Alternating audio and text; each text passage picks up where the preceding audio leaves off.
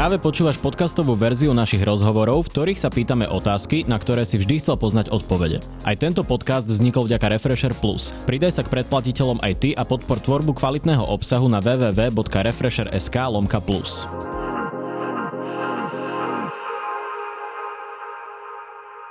Vítajte vo Face to Face v relácii, kde začneme pri politike a skončíme pri lifestyle. Pozvanie do redakcie Refresheru dnes prijal minister zahraničných vecí a európskych záležitostí Ivan Korčok. Vítajte. Ďakujem veľmi pekne za pozvanie.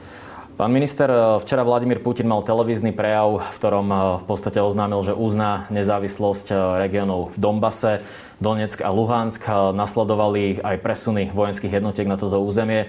Čo sa to stalo a je toto už vojna? Stala sa veľmi vážna vec veľmi vážna vec pre nášho najbližšieho suseda, Ukrajinu, veľmi vážna vec pre Európu a samozrejme tým pádom aj pre Slovensko. E, ide o dve veci. Poprvé bolo e, hrubo porušené medzinárodné právo. To sú základné princípy, ktoré sú v charte OSN a ktoré jednoznačne hovoria, že sa nesmú, nesmie štátom hroziť silou ani pod hrozbou sily e, útočiť na ich územnú celistvosť. To sa stalo v Ukrajine už druhýkrát po roku 2014. Čiže je to porušenie medzinárodného práva. To je Biblia, ktorá je tu porušená. A druhá vec, veľmi správne ste pripomenuli to, čo ja považujem za dokonca rovnako dôležité a rovnako závažnejšie, a to je samotný obsah prejavu prezidenta Putina, ktorý, keď od toho dáme nabok všetky ostatné veci, dal jednu základnú, jedno základné posolstvo a to je spochybnenie vôbec samotnej existencie Ukrajiny ako štátu a vôbec existencie Ukrajiny ako národa. On povedal, no, že to je nejaká kreácia Leninovského ťaženia. No, no ja to nechcem ďalej komentovať. Ja to, ja to skôr každému odporúčam, e, kto sa trochu zaujíma o politiku, aby si to naozaj vypočul, ako závažné je toto spochybnenie vôbec existencie iného štátu. Podľa môjho názoru to jednoducho nemá miesto v 21. storočí, aby niektorá iná krajina, v tomto prípade Ruská federácia, si osobovalo právo vyslovať súdy nad existenciou iného štátu, ktorý je uznaný všetkými štátmi vrátane Ruskej federácie. On tam hovoril o akýchsi historických nárokoch. Ak sa toto bude akceptovať, je to nebezpečný precedens aj pre Slovensko, ktoré tiež historicky bolo súčasťou akéhosi veľkého Maďarska. Ne, nemôže to vzbúriť v budúcnosti nejaký precedens zo strany možno politikov, ktorí by sa snažili o revíziu Trianonu nebodaj? No, Um, samozrejme, že toto, je, že toto je mimoriadne závažné, pretože tu sme svedkami toho, že v roku 2022 uh, niekto vyťahuje historické interpretácie, na ktoré, ale však každý má právo. Uh, každá krajina nejakým spôsobom vníma svoju históriu. Ale ak z toho robíte dôvod, pardon, dôsledky v podobe toho, že spochybníte hranice, že chcete zobrať kus územia, tak to smeruje presne tam, bohužiaľ, kde hovoríte, že sa tu začne na základe histórie rozoberať celý poriadok, lebo nezabudnime, že Európa je postavená tak, že takmer každý národ, takmer každý štát bol v histórii modernej, novodobej, staršej súčasťou niečoho iného, ale my sme sa po druhej svetovej vojne dohodli, že s touto históriou sa naučíme nejakým spôsobom žiť. Povedali sme, budeme žiť podľa určitých princípov a mali sme dojem, že po roku 1989 je toto uzatvorená kapitola, ale ukazuje sa, že v prípade Ruskej federácie účelovo používa takúto historickú interpretáciu, ktorou spochybňuje celé usporiadanie v Európe.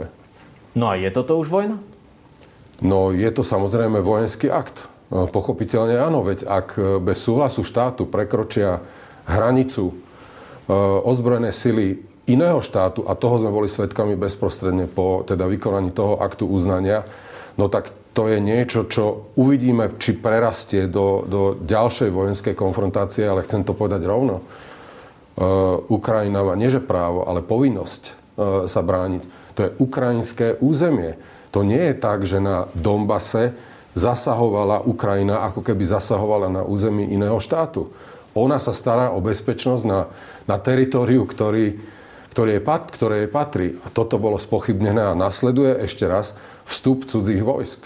Z toho, čo ste sa od včera večera možno dozvedeli, určite máte oveľa viac informácií, akými disponujeme my. Očakávate možný protiútok zo strany Ukrajiny, že sa pokusí dobiť to územie späť? Ja chcem povedať jednu vec a vysoko oceniť, že nie len teraz, ale aj vlastne po celý čas, odkedy k tejto konfrontácii prichádza, a to nie je len od novembra, decembra minulého roku, keď sme videli to navyšovanie vojenských pozícií, ale to je už e, takto pred rokom to začalo, sa správa Ukrajina veľmi zdržanlivo. Veď si ešte raz uvedomme, e, prichádza o svoje územie, už prišla o Krym, teraz je tu e, reálna hrozba, že bude odtrhnutý ďalší kus územia. Toto je presná situácia, kde chcem citovať generálneho tajomníka OSN, Gutereša, ktorý dnes v noci povedal, toto je jasné porušenie princípov OSN, charty OSN a medzinárodného práva. To zakladá pochopiteľne nárok štátu sa brániť. No a k tej mojej otázke, myslíte si, že sa teda bude brániť, že sa teda pokusí o nejaký protiútok? Ja neviem, neviem, či to bude protiútok. Nechcem špekulovať v tejto chvíli a viete aj prečo nechcem špekulovať. Povedal som to aj dnes na tlačovej konferencii. To je vážna vec, ktorá sa stala. Mhm. Prekročila sa červená línia. Ale stále e, je tu na našej strane naozaj apel a aj nádej určitá, že toto, tu, toto sa tu zastaví, vrátime sa k rokovaciemu stolu a nie je absolútne sporu o tom, že príde odpoveď, o tom sa môžeme tiež baviť v podobe sankcií západu. Samozrejme. To sa môžeme baviť. Ale to, toto nemôže zostať bez odozvy. Inými slovami, Ukrajina má úplne legitimné právo sa brániť. Ako sa rozhodne, to je samozrejme na Ukrajine. Obávate sa možno, že sa Vladimír Putin nezastaví a pôjde ďalej? Je v hre stále možno frontálny útok, ktorý by zahrňal aj pokus o obsadenie Kieva? Takto, celá e, nestabilita, vyhrotenie situácie až do bodu, kde sme sa dostali, je preto, lebo jednoducho nie sú známe pohnutky a nie sú známe, nie, nie je známy akoby konečný cieľ toho, čo sleduje Ruská federácia. Dnes vieme, že vojensky zabrali tú či, po, po lín, tzv. líniu dotyku, tam som bol pred dvoma či troma týždňami na, na Donbase, to znamená, to nie je celá oblasť e, Donecka a Luhanska, ale ja vám v tejto chvíli neviem vylúčiť vôbec nič. Pretože e, tak ako nikto nečakal, že Krím v roku 2014 bude obsadený a anektovaný, ja som ešte včera na rokovaní ministrov zahraničných vecí povedal to, že ja si neviem, neviem nájsť logiku politického konania e, prezidenta no, Ruskej no, federácie. Som sa chcel spýtať, že čo tým akože sleduje? Aké, ak... No nevidíme, no nevidíme mm-hmm. do ňoho. V každom prípade je to krok, ktorým hádže zo stola Mínske dohody, to je ten pokus, ako vyriešiť e, konflikt na východe.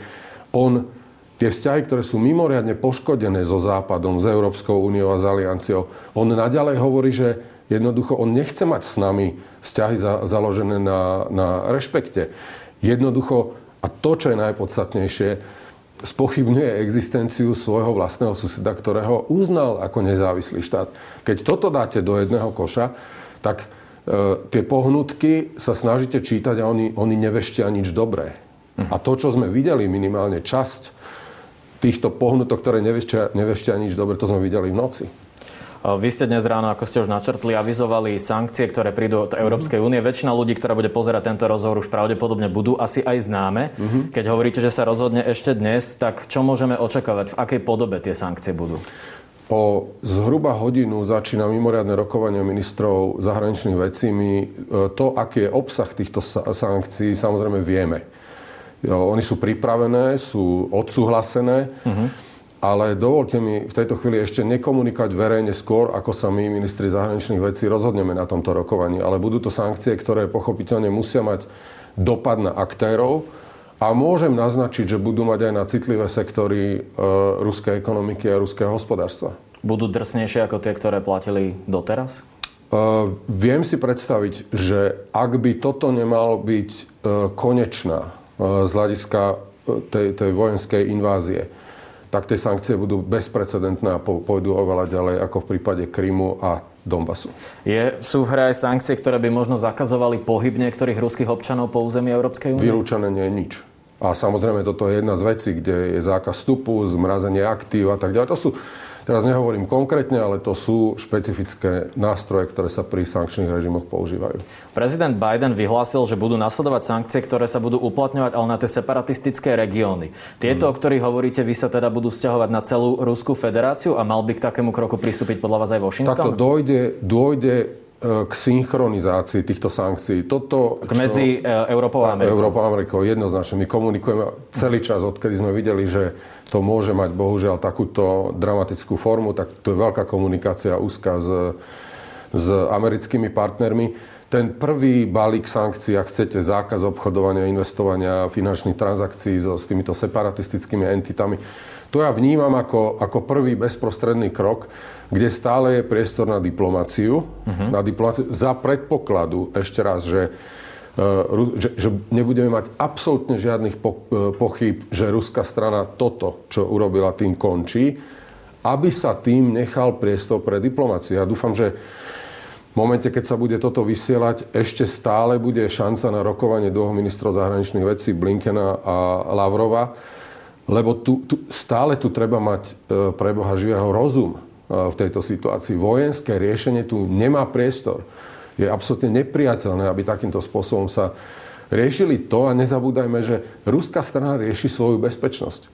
Ale veď ona pritom popiera základný princíp nedeliteľnosti bezpečnosti. To je to, že poviem, ja nemôžem si moju bezpečnosť riešiť na úkor tvojej.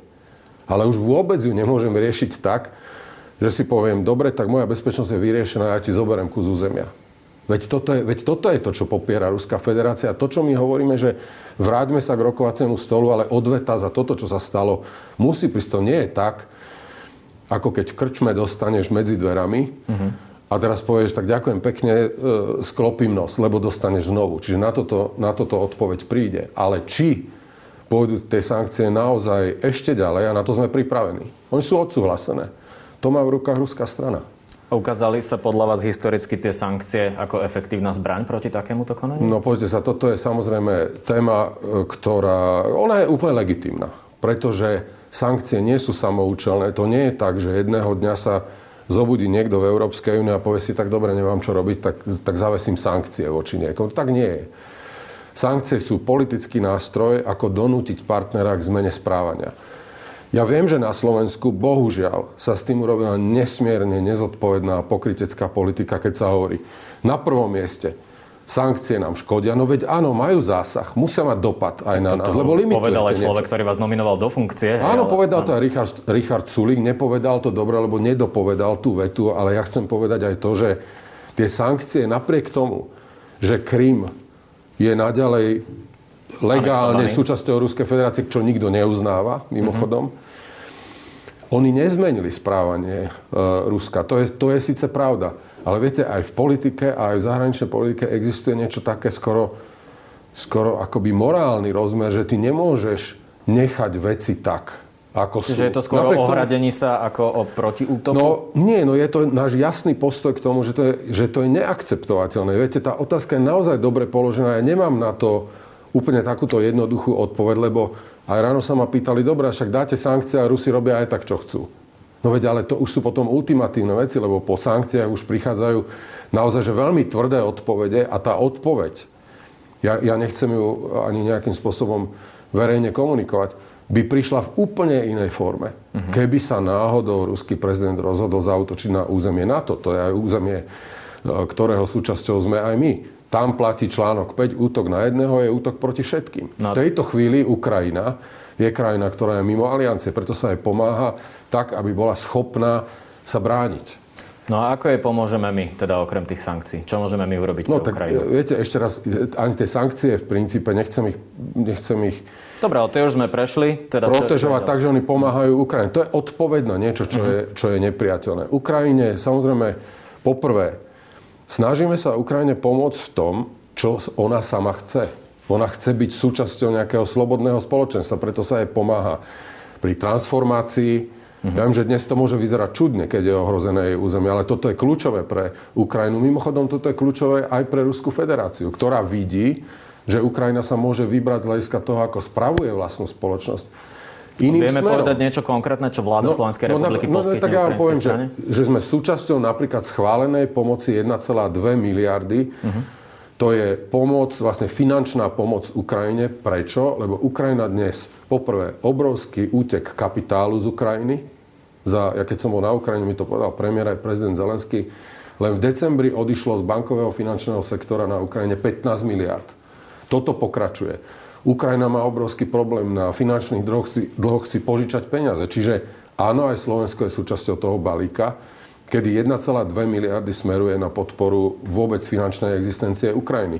Ako viete, Hneď ako sme boli na Ukrajine, keď mi tam povedali ukrajinskí partnery, že potrebujú e, odmiňovacie systémy, do týždňa sme, sme schválili takéto dva odmiňovacie systémy. Ja si myslím, že dnes nastáva aj nová situácia, čo sa týka vojenskej pomoci. Nechcem teda hovoriť dopredu, ale Ukrajina je dnes napadnutá. Čiže Ukrajina je v hre, že budeme dodávať Ukrajincom zbraň? E, z môjho pohľadu je to legitímna otázka, ktorá je na stole. A aká bude odpoveď na tú otázku? Dodáme no ja, sa, ja, ja to nebudem, zo všetko úctou to ja nemôžem riešiť tu na, na, mm-hmm. na tejto pôde, ale budem to riešiť tam, kde sa to riešiť má. To je na, na stole vlády Slovenskej republiky. Mm-hmm. Očakávate, že sa po tomto kroku zmení možno troška vajatavý prístup Francúzska alebo Nemecka? Nemci už oznámili, že pozastavujú certifikáciu toho Nord Streamu. Je to dobrá správa? Ja si myslím, že to je po A na začiatku po nástupe novej nemeckej vlády bola, bola taká neistota ohľadne toho, že ako sa k tomu postaví nemecká vláda. A pochopiteľne nemecká vláda sa nemôže čudovať, že projekt, ktorý je na úkor Ukrajiny, projekt, to znamená Nord Stream 2, pretože obíde Ukrajinu. Keď sa tak rozhodne Ruská federácia, tak obíde uh, Ukrajinu. Projekt, ktorý nejakým spôsobom neznižuje našu závislosť na dodávkach plynu z Ruskej federácie, je vnímaný kriticky. On je vnímaný kriticky aj nami, e, Slovensko republiku. Takže nemecká vláda sa nemôže čudovať, že bola tak povedať hneď na rane s otázkou, a čo s tým spravíte. Vajatavý, nevajatavý, ja to považujem za veľmi zásadné rozhodnutie, ktoré bolo teda komunikované dnes, že sa nebude dokončovať certifikácia Nord Streamu. Podľa môjho názoru Nemecko ukázalo, že v momente, keď je tu kritická situácia, dramatická ona je, no tak vie siahnuť aj po takýchto skoro ultimatívnych opatreniach. Nehrozí, že toto je opatrenie, ktoré bude dočasné a keď sa ten konflikt možno znova zamrazí, tak sa opäť obnoví ten Nord Stream? Viete čo, e, nechcem uniknúť do toho, že neodpovedám na mhm. otázky, keď bude, čo bude. Dnes, dnes vnímam ako mimoriadne závažné rozhodnutie, ktoré bolo komunikované z nemeckej strany práve toto. Čo toto znamená pre Slovensko? Môžeme očakávať, že NATO tu posilní teda tie jednotky, o čom sa už diskutovalo v ostatných týždňoch. Predsa len máme už uh, vojenskú agresiu za hranicami, čiže môžeme očakávať nejaký prísun vojakov NATO na našu východnú hranicu? Teraz trošku sa zahrám, ja, že budem sa chytať za slova. Viete, to je celý problém, nie celý, ale časť problému, ako vnímame my vôbec, že sme súčasťou NATO, uh-huh. že, že veľmi často počúvame, že ako keby to bol iný svet ja, ja keď počujem opozíciu, ako rozpráva, no veď my sme členom NATO, máme tu článok 5 a keď bude treba, no veď tak nás môžu chrániť. Toto je, e, pán moderátor, to je absurdné. A to je v tej začiatku vašej otázky, že či NATO tu posilní. Chcete povedať, je, že my sme na to? Chcem, chcem povedať, že NATO urobí presne to, čo je dôležité pre obranu všetkých spojencov a dnes je nevyhnutné na tomto východnom krídle, ktorého súčasťou je Slovensko, to mať bulletproof, to mať nepriestrelné, uh-huh. ak chcete z hľadiska maxima toho, čo môžeme urobiť. To je prvá vec. Opozícia reaguje tým, že vojaci nie sú predsa v Užhorode. Vojaci nie sú v Užhorode? Áno. Dobre. Inak povedať, že vojna je až na Dombase. Až no veď to je absurdné, ja neviem, pravdepodobne, áno, veľmi, veľmi dobre ste to pripomenuli, lebo jeden žasne pri tom, čo počuje naozaj na Slovensku. Ja mám pocit, že stále alebo sme sa ocitli tam, kde sme sa ocitli, ja to nazývam taká dezorientácia. Sme takí pometení z toho, že kde patríme, kto je náš spojenec. E, nádej vlasti zradca, ja som vlasti zradca za to, že chceme spoluprácu s krajinou, ktorá, ktorá garantuje našu bezpečnosť. A teraz aj pri tejto Ukrajine, to je stále tak, že e, sugerovávame ľuďom, že jedinou našou úlohou je takto natrčiť ruku a dovoliť tým ostatným, aby sa uráčili a nás bránili, alebo ak chcete dať si ten náš širák na hlavu, uh-huh. schovať sa, keď to celé prehrmí, tak potom my vyjdeme slávne von a povieme, OK, veď sme vám vravili, že sa do toho nemotajme. Hrozne nezodpovedné. O čom to tu rozprávame, ak sú po, a ak je porušené medzinárodné právo, veď Veď to je niečo, čo sa nás bytostne dotýka. Dobre, späť k tej otázke, teda očakávate, že NATO sem bude viac jednotiek ja, na našej východnej ja, hranici? Ja, ja si myslím, že toto je moment, uh-huh. kedy je absolútne nevyhnutné, aby sa urobili všetky opatrenia a neviem si predstaviť, povedal som to pred troma týždňami, mám dokonca pocit ako prvý, že by som považoval za absurdné, aby v tejto chvíli Slovenská republika nebola medzi tými, kde budú kde, budú, kde bude nejaký kontingent spojeneckých vojsk. Veď je to absurdné. Vieme si to predstaviť, že ako to bude vyzerať, koľko ich bude napríklad? Alebo čo je také číslo, Pozrite ktoré sa. by bolo normálne k danej situácii? Áno. Ja, ja s týmito číslami nebudem šermať, lebo viete, ono to má aj operačný charakter nejaký. Toto, toto rieši ministerstvo obrany. Ale len si zoberte tú dimenziu. Je ich 5000 po Balti. Teraz ich je tuším 5000 alebo trošku viac v Polsku, tisíc v Bulharsku a budú v Rumunsku. Veď to sú, veď to sú zlomky, to sú smiešne počty mm-hmm. oproti tomu, že čo je na východnej E, čo je na východnej hranici. Ale ešte raz, hlavne pre Slovensko, pre našich občanov, to nie je, že na to sem príde a teraz nám oznámia, že tam bude to alebo ono.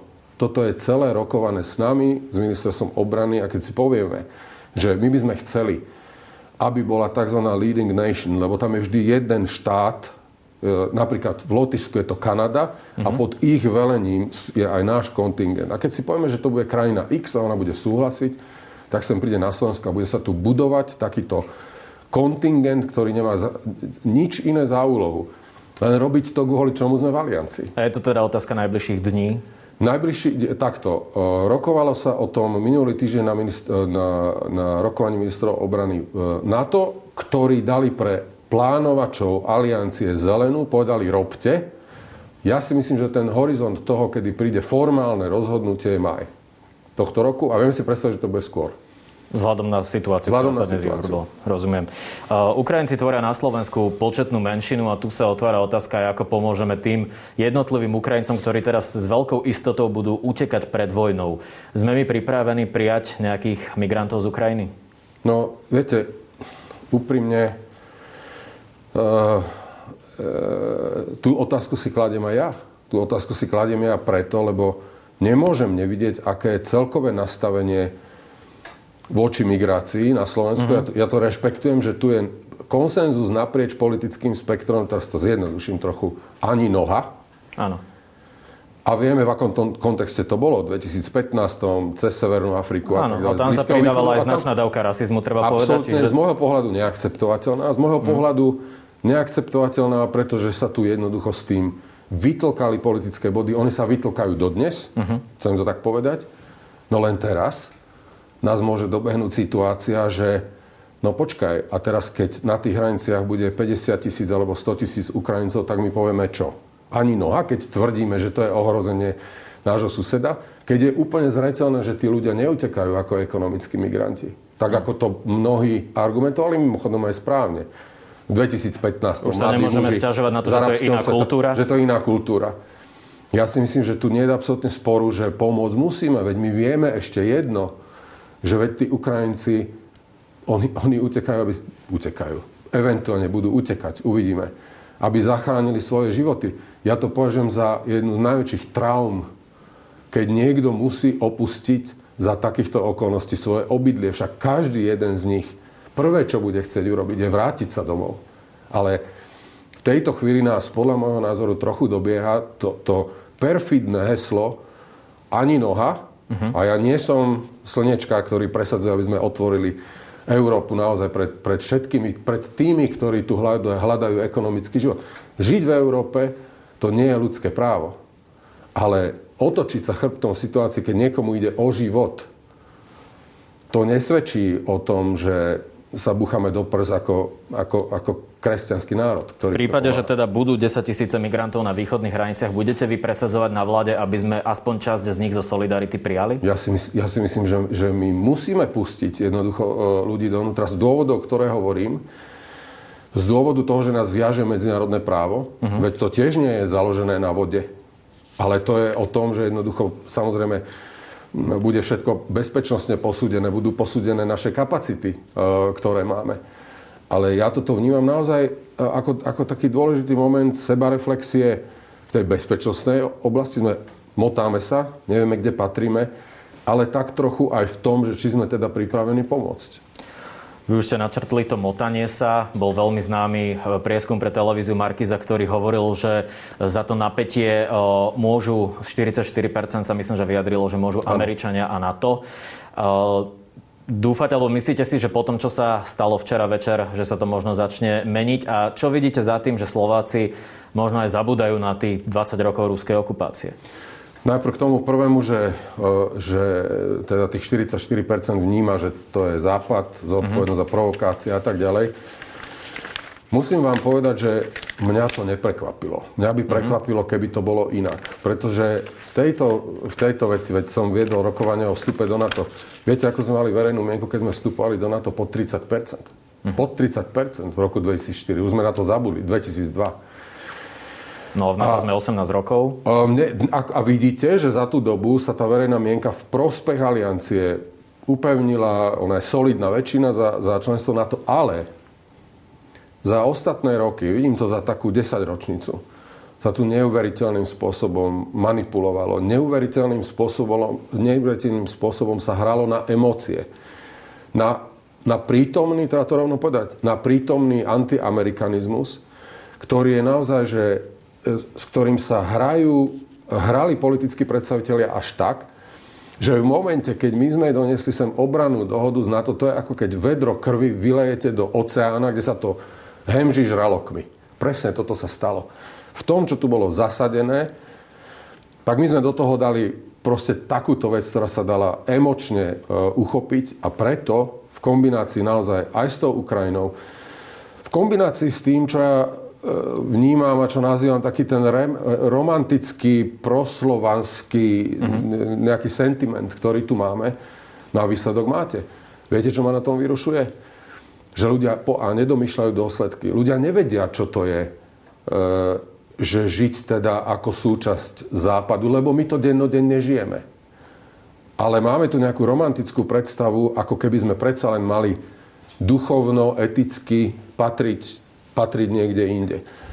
A politika s týmto neskutočne, e, neskutočne, e, neskutočne to chytila e, zapače si a neskutočne na tom vytlkali politické No čo sa s tým dá robiť? No tak s tým sa dá robiť to, a to sa dostávam teda k tej druhej časti, pre mňa to je naozaj toto zlomový bod. Musím povedať, že my by sme mali byť tak trochu vďační Ukrajincom, ktorí chudáci sú v tejto situácii, na Prahu vojny, prichádzajú o územie, ale kedy sa už nám má, majú otvoriť oči na Slovensku, ak nie v tejto situácii, keď vidíme nášho suseda. My ešte raz, paradoxne, ako by sme mali byť trochu vďační za to. Uh-huh. A ja si myslím, že my celú túto vec neotočíme na základe toho, či mnohí chodia, urobte kampaň informačnú. Nie, pán moderátor. My musíme mať poprvé jasné politické postoje. Veď ja som na tom hrozne prerobil z hľadiska nejakej dôveryhodnosti aj popularity e,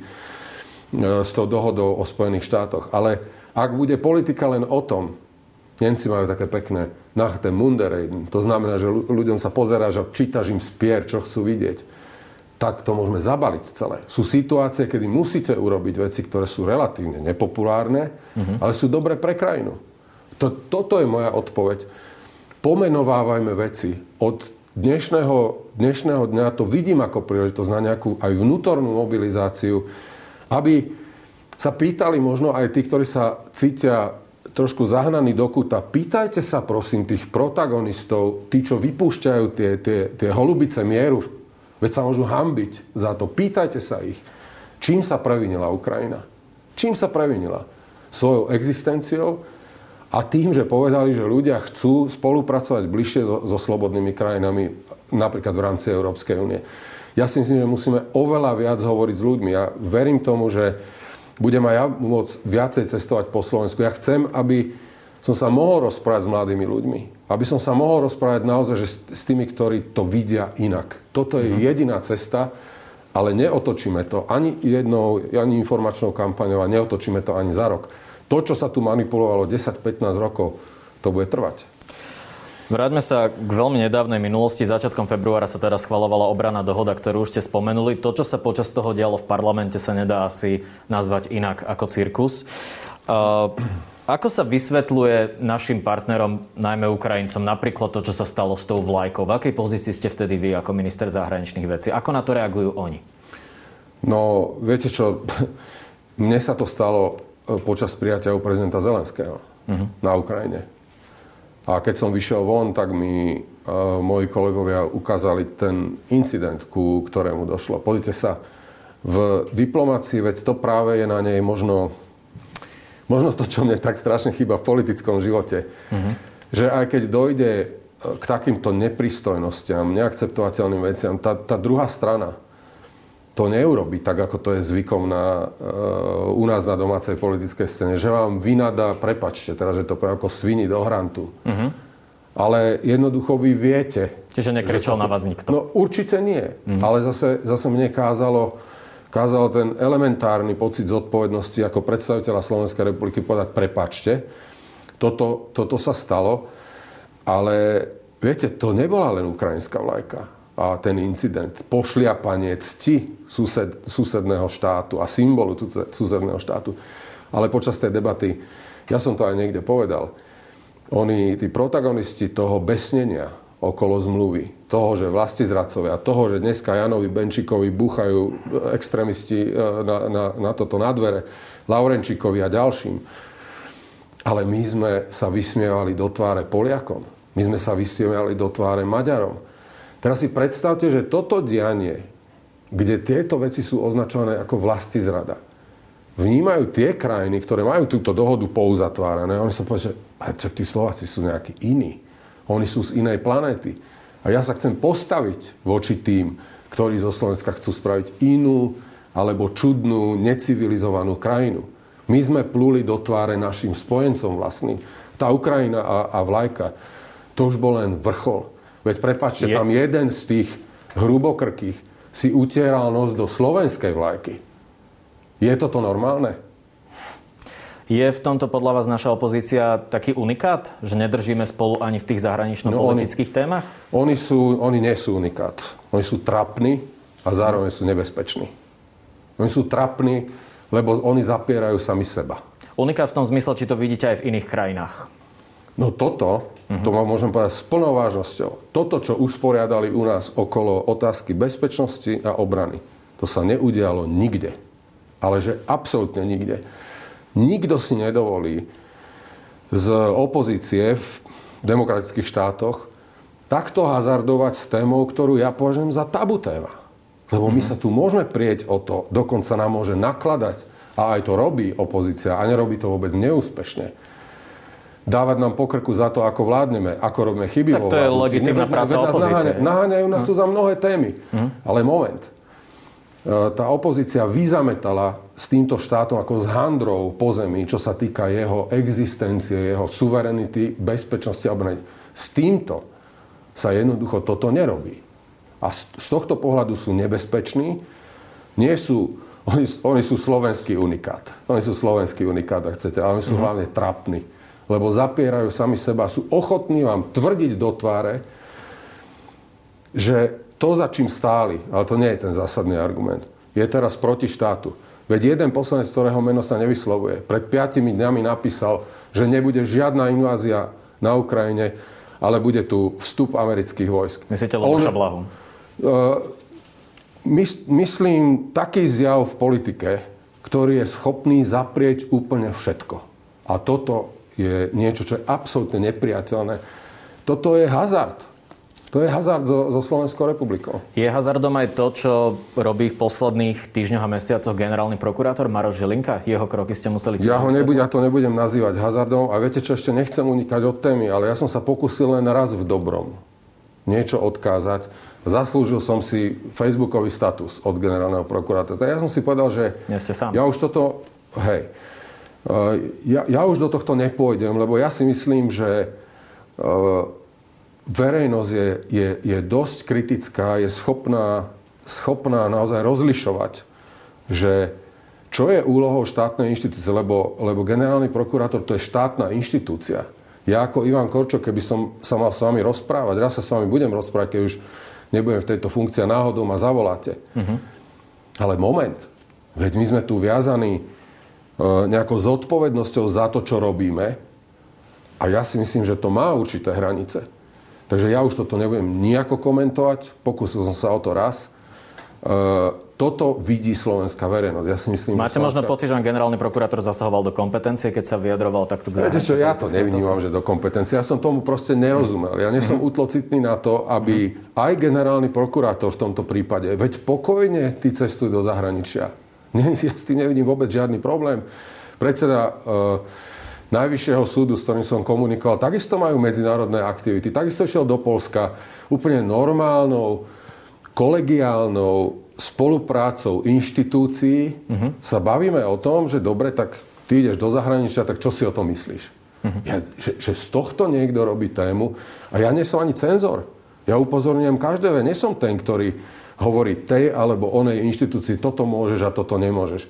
Každý, ktorý sme a reprezentujeme demokratický štát, musíme mať základnú po A, základnú zodpovednosť a viete, čo musíme mať? Musíme mať kompas. Mm-hmm. A ten je domotaný. Posledná politická otázka. Vy ste včera to všetko zaniklo v éteri, ale vy ste oznámili, že ideme nadvezovať hlbšie vzťahy so Saudskou Arábiou a že ideme otvárať veľvyslanectvo v Riade. Ja si dovolím troška vyrývať. Včera bolo výročie vraždy Jana Kuciaka. Korunný princ Saudskej Arábie je podozrivý z vraždy novinára taktiež. V Turecku sa to stalo. Mm, o početných porušeniach ľudských práv Sádskej Arábie ani nehovorím.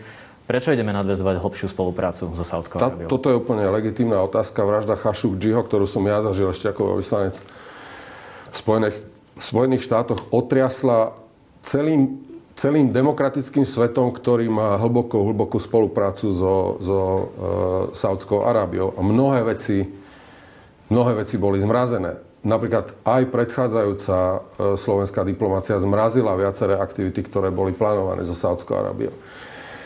Vy ich teraz druhú... rozmrazujete. Prosím? Vy ich teraz rozmrazujete. Ja ich rozmrazujem. E, na druhú stranu, e, ale stojím ja pred dilemou a ja, ja nikoho nebudem obviňovať, keď mi to bude vyčítať.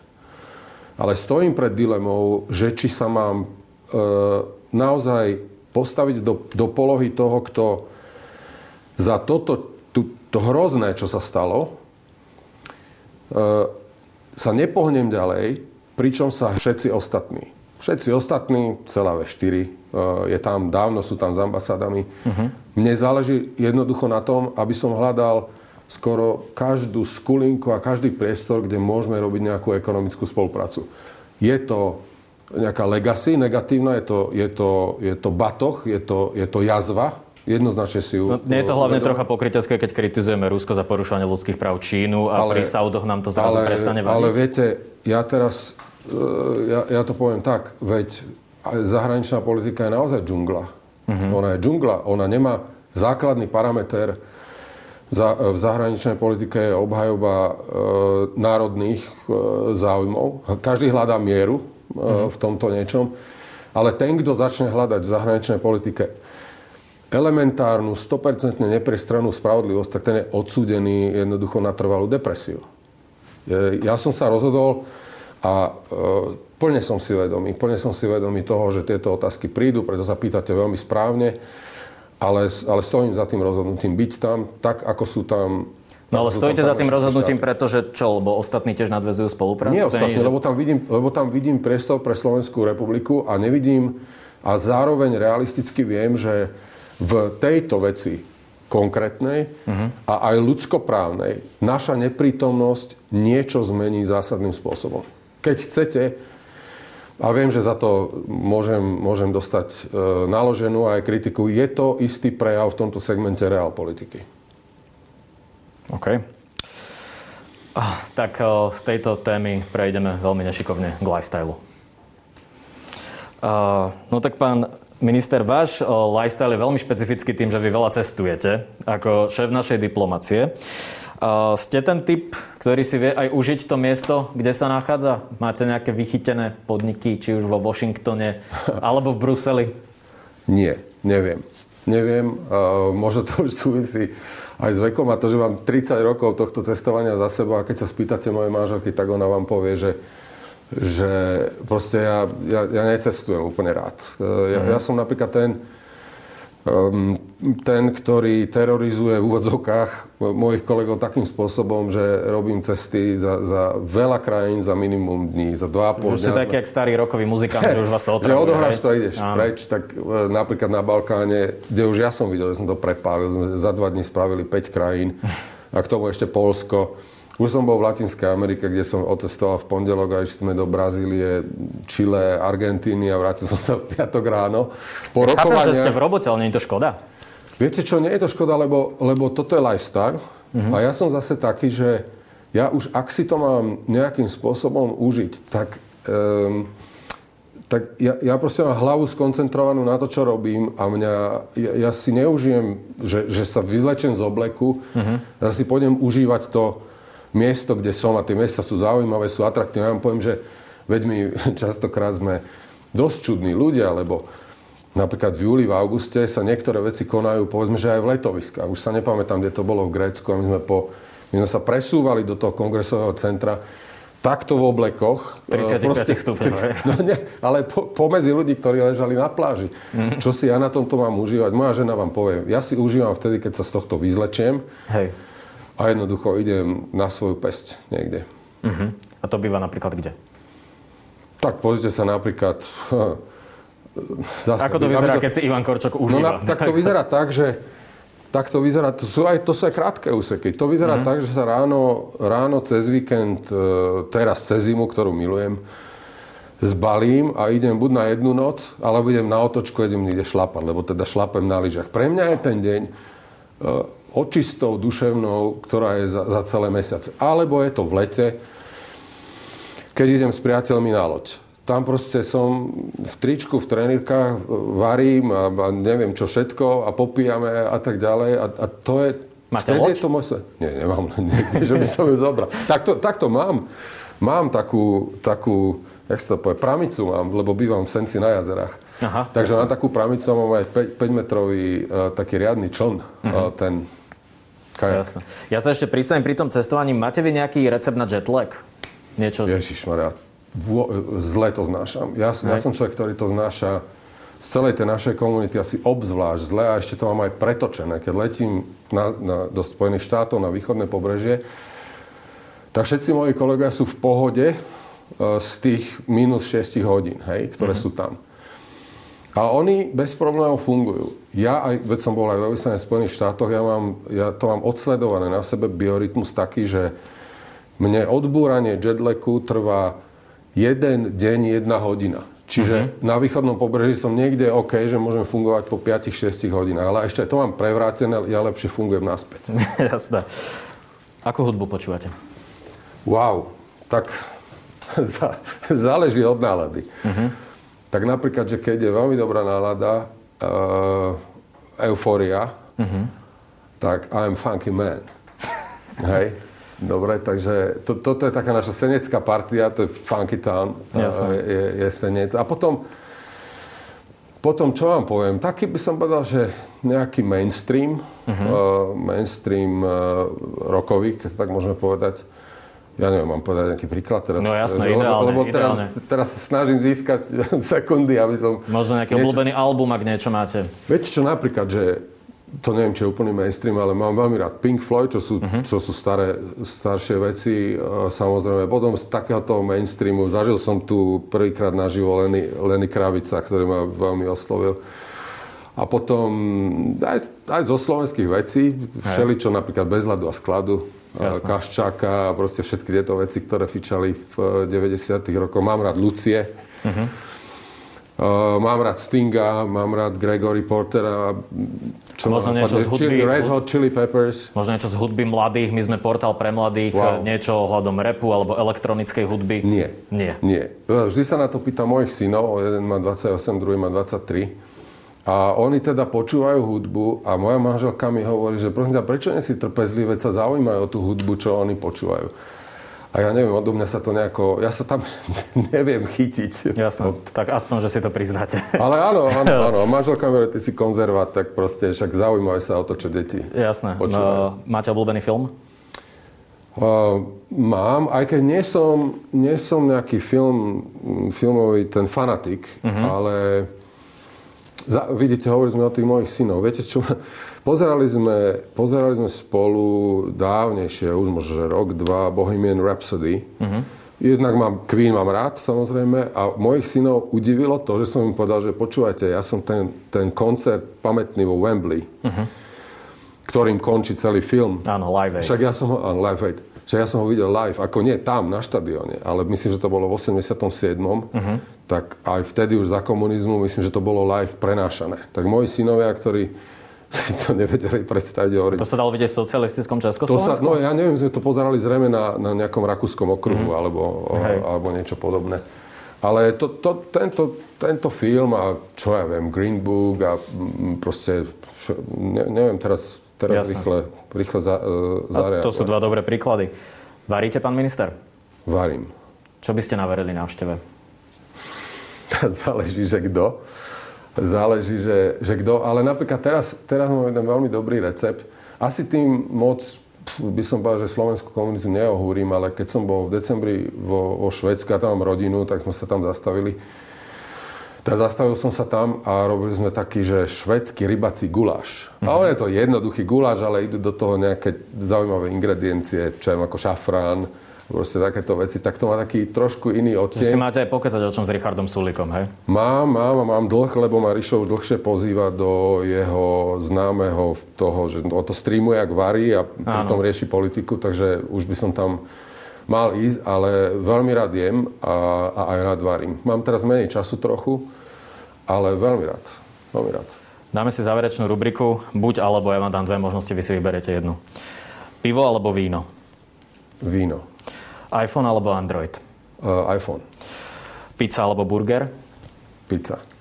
BMW alebo Mercedes? Mercedes. Čo vás baví viac? Práca veľvyslanca, ktorú ste robili predtým, alebo práca ministra? Neporovnateľné. Dva odlišné svety. A dnes ráno som povedal, že sú chvíle, keď ma to, čo e, robím, hrozne deprimuje a sú chvíle, keď ma to, čo robím, veľmi baví. A tieto dni, dnes bohužiaľ tragicky, a to, čo sa dialo predtým, to sú chvíle, keď ma to baví. Ale úplne iný svet ako diplomácia. Tak dúfame, že bude čo najviac tých dní, v ktorých vás to bude baviť. Ďakujem za rozhovor ministrovi zahraničných vecí.